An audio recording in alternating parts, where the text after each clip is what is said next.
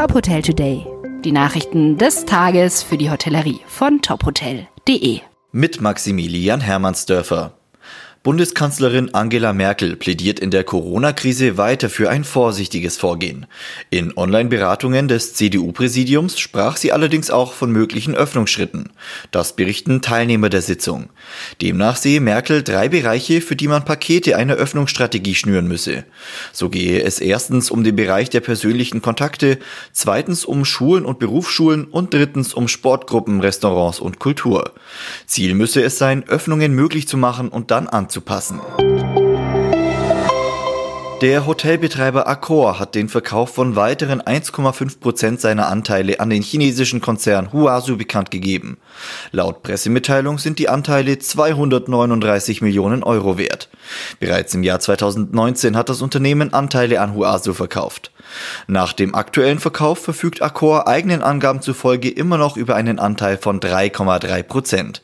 Wie es in der Mitteilung heißt, wollen die beiden Unternehmen trotz des Verkaufs ihre erfolgreiche Partnerschaft weiterentwickeln.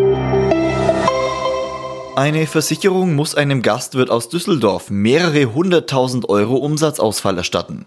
Dieses Urteil hat das Düsseldorfer Landgericht gefällt. Der Betreiber mehrerer Bars und Clubs hatte geklagt, weil sich seine Versicherung gegen die Erstattung des Corona-bedingten Umsatzausfalls geweigert hatte. Der Gastwirt hatte Jahre vor der Pandemie eine Betriebsschließungsversicherung abgeschlossen. Laut Gericht sei Covid-19 bereits im Januar 2020 in die Versicherung aufgenommen worden. Deshalb müssten die Lockdown-Kosten in Höhe von 764.000 Euro erstattet werden. Das Urteil ist noch nicht rechtskräftig. Der Deutsche Reiseverband hat ein 8-Punkte-Papier für den Restart in der Reisewirtschaft vorgelegt. Im Mittelpunkt müssten Strategien stehen, die es möglich machen, Freiheitsbeschränkungen zurückzunehmen und internationale Mobilität wieder zu ermöglichen. Konkret fordert der DRV unter anderem systematisches Testen, Test statt Quarantäne und höchste Sicherheitsstandards durch Hygienekonzepte.